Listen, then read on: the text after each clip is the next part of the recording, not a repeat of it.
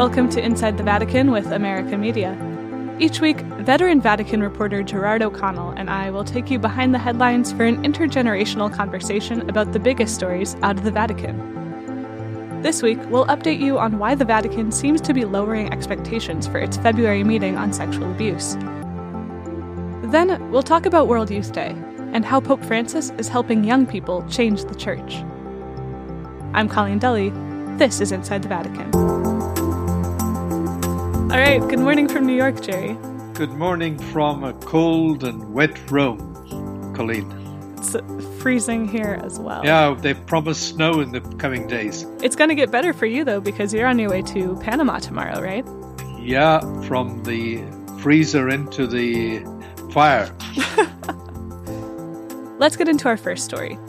Last week, the day after we recorded, the Vatican held a press conference announcing some of the plans for the February meeting on sexual abuse. A lot of it was what we reported in our November episode called Will the Vatican Sexual Abuse Summit Make a Difference? So if you want to know the basics, we'll link to that episode in the show notes. What's new at this point is that there are very high expectations going into this meeting, and it seems like the Vatican is trying to lower them. Here's a quote from last week's press conference. There are excessive media expectations in view of the upcoming meeting, as if it were an event halfway between a council and a conclave. That is, somewhere between like Vatican II and the election of a new pope. The Vatican's new spokesman said that this meeting isn't as significant as meetings like those, and he's concerned that giving the February meeting too much attention will blow it out of proportion. That's hard for Americans to hear, since many of us believe that sexual abuse is the most important issue the church is facing. So, to understand where the Vatican is coming from, let's talk first about whose expectations they're trying to lower. The press conference was addressed to the media, but Jerry said it's about other groups too. Well, there are groups who feel that they would like the abuse of women on the agenda, others who want the question of uh, homosexuality on the agenda, others who uh, want changes to canon law, and uh, a three day meeting is not going to be a fix all. It's going to be, as the Pope says, uh, the beginning of a process. The process has already started way back, but there's it's a new phase in the process where they're moving into more definitive positions. When they said there was a lowering of expectations, I think that's what they're aiming at. The thing is, this press conference might be lowering expectations more than is necessary. At the meeting, the bishops will be breaking into working and discussion groups, and in those groups, they may end up addressing and even making resolutions on some of the topics that people want to be raised.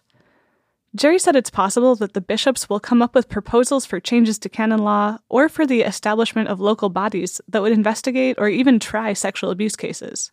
But the biggest issue for the Vatican, like we've said before, is getting all the bishops on the same page about sexual abuse, and specifically on the Vatican's zero tolerance policy that's been in place since around 2010. The question is Are all the bishops' conferences in agreement on zero tolerance policy? The Pope is calling for it, mm-hmm. but are they, or do they see some problems with this? Which bishops' conferences might not be on board with zero tolerance. That sounds surprising to me.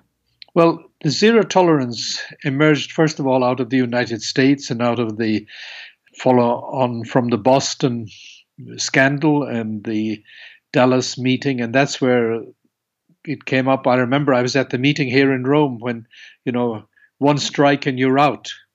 Uh, policy.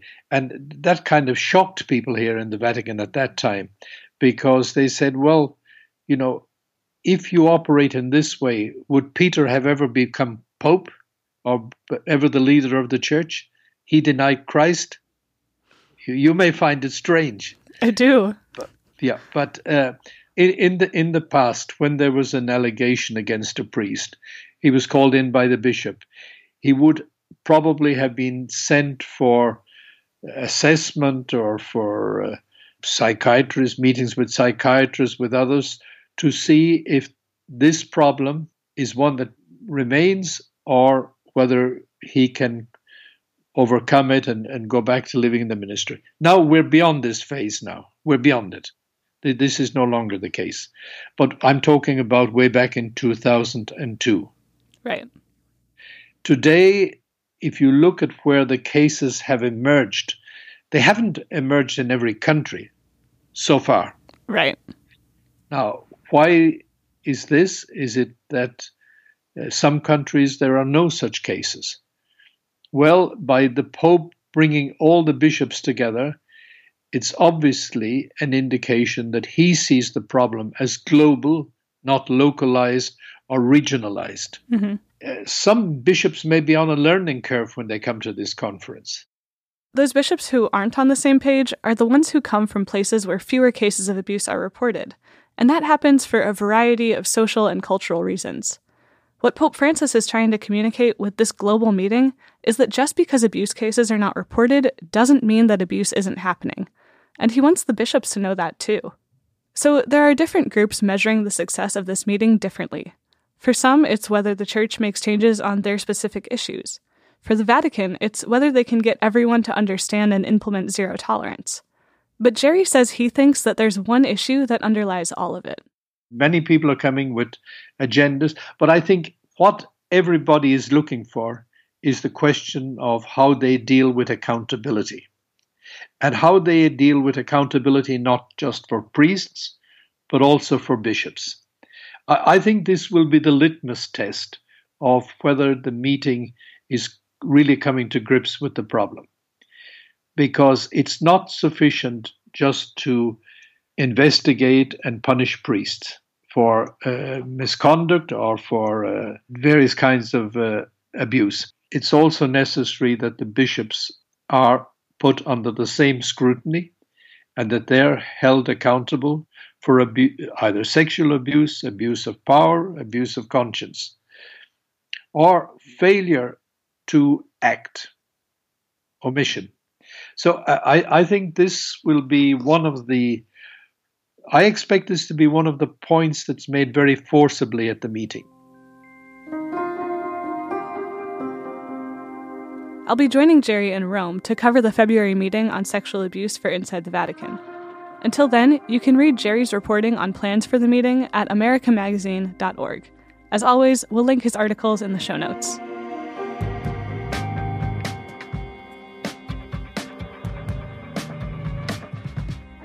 Our second story this week isn't happening inside the Vatican, it's happening in Panama, where a couple million young people in their 20s and teens from around the globe, but especially Latin America, are gathered for World Youth Day.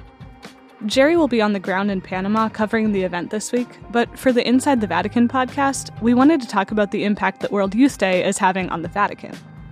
To understand this, we have to look first at how Pope Francis is decentralizing power in the Church and giving it to young people, like he did with last year's Synod on Young People and now is doing with World Youth Day. The Pope sees it very clearly as a follow up to the Synod on Young People. The Synod on Young People, they had a long preparation for it. They had a pre Synod meeting here in Rome where young people came in from all over the world, and then you had the Synod meeting. The Vatican followed that same type of structure for World Youth Day as well.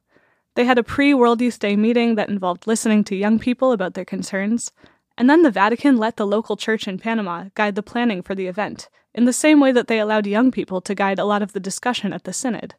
In both of these events, we're seeing Pope Francis decentralizing power from the Vatican and giving it to the local churches, and to young people. Jerry told me today that the Pope is likely also leaving the final decisions from the Synod in the hands of the local churches and guided by young people. Jerry said Pope Francis is likely not going to write a follow up to the Synod as he was expected to do, which means that the document of recommendations that the young people and bishops at the Synod worked on together will be the final word from the Synod.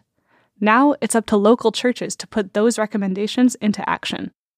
Remember, Francis has come from the periphery. He didn't study in Rome, he never worked in Rome.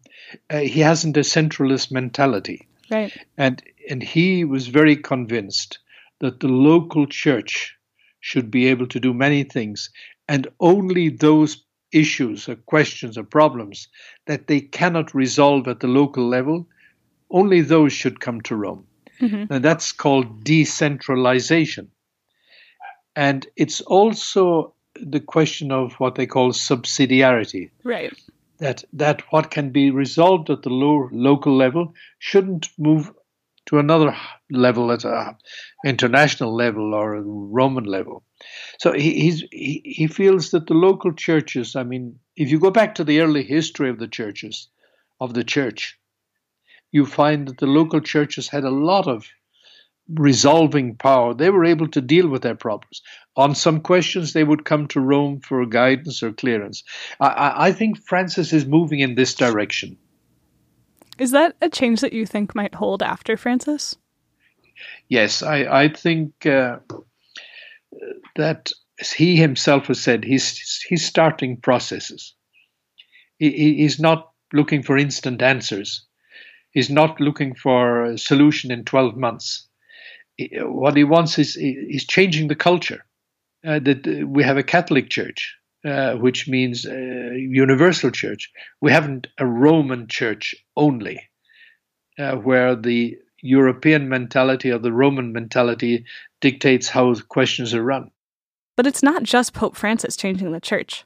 The young people who attend World Youth Day also have a huge impact on their bishops and on popes. Jerry has been covering World Youth Day since it first started in 1985. Here's a little of what he's seen over the years.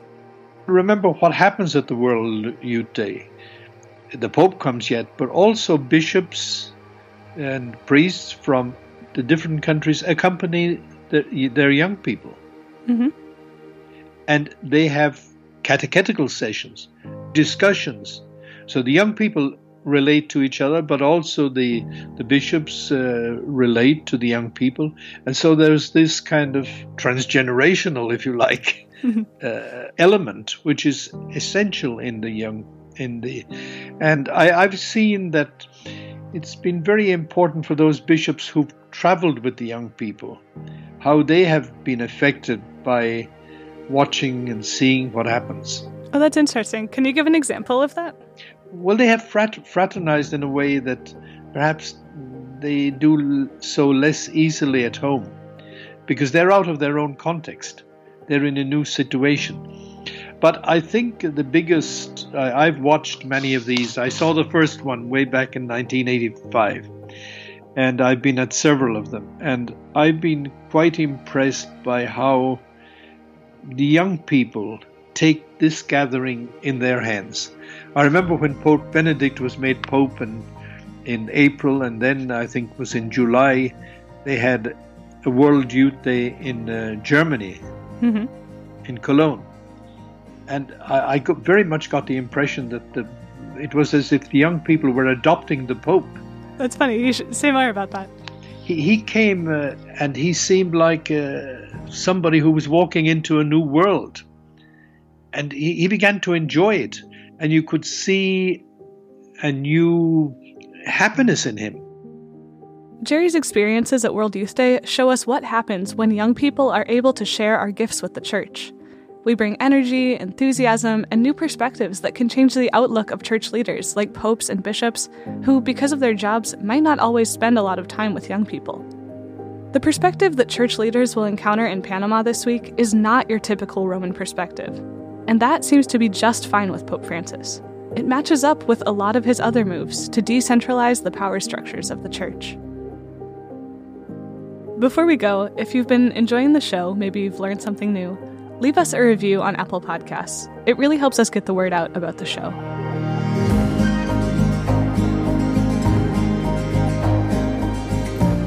Inside the Vatican is produced by me, Colleen Dulle. Our executive producer is Eric Sundrup. Our news producer is Kevin Clarke. Our audio engineer is Kieran Freeman. Inside the Vatican is mixed by Oliver Lazarus. Our studio manager is Leopold Stubner. You can find in depth and up to date Vatican coverage at americamagazine.org or follow us on Twitter at AmericaMag. For America Media, I'm Colleen Dulle with Gerard O'Connell. See you next week.